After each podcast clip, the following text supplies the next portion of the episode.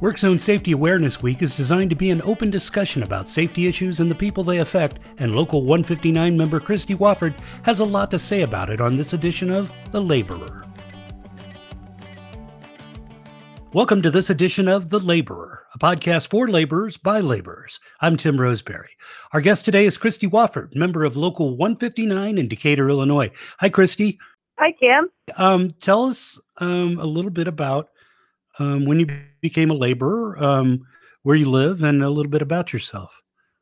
I became a laborer in 2001. This is my 20th year as a laborer. I started at a very young age. I was 23.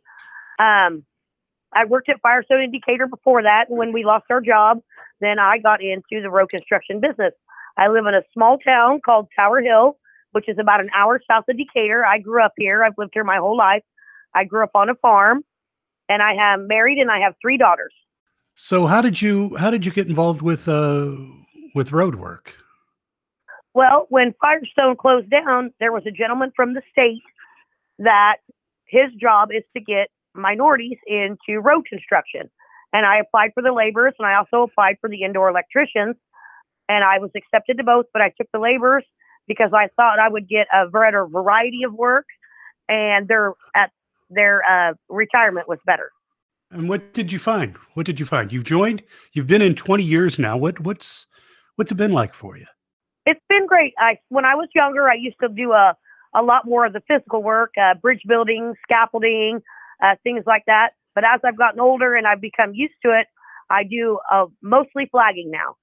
Um, I work for the same company almost all the time. When I'm laid off, I fill in for other companies.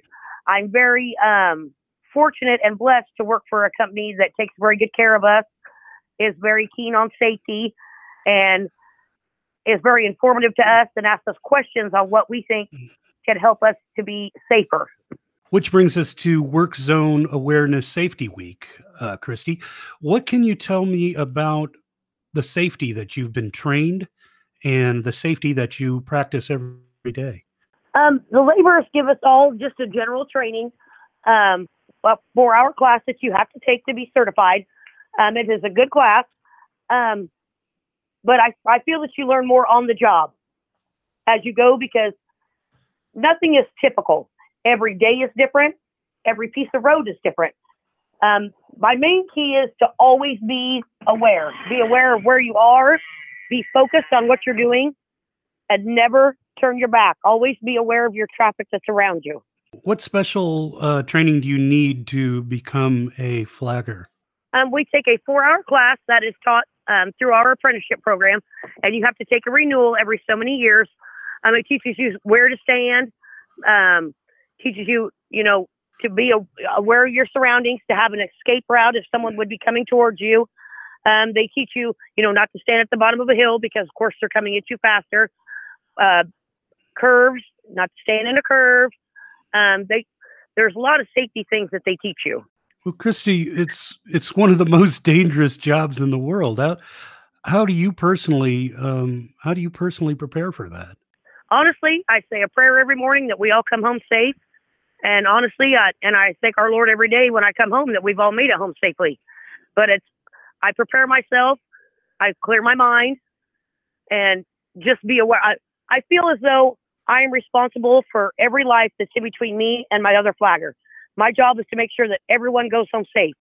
Well, Christy, that's that's amazing that you are able to take that kind of responsibility on, but it's not necessarily just you out there. I mean, the driving public has a lot to do with it. What what would you say to a driver if you could speak directly to a driver that's coming into a work zone safety uh, zone, what what would you say to that person?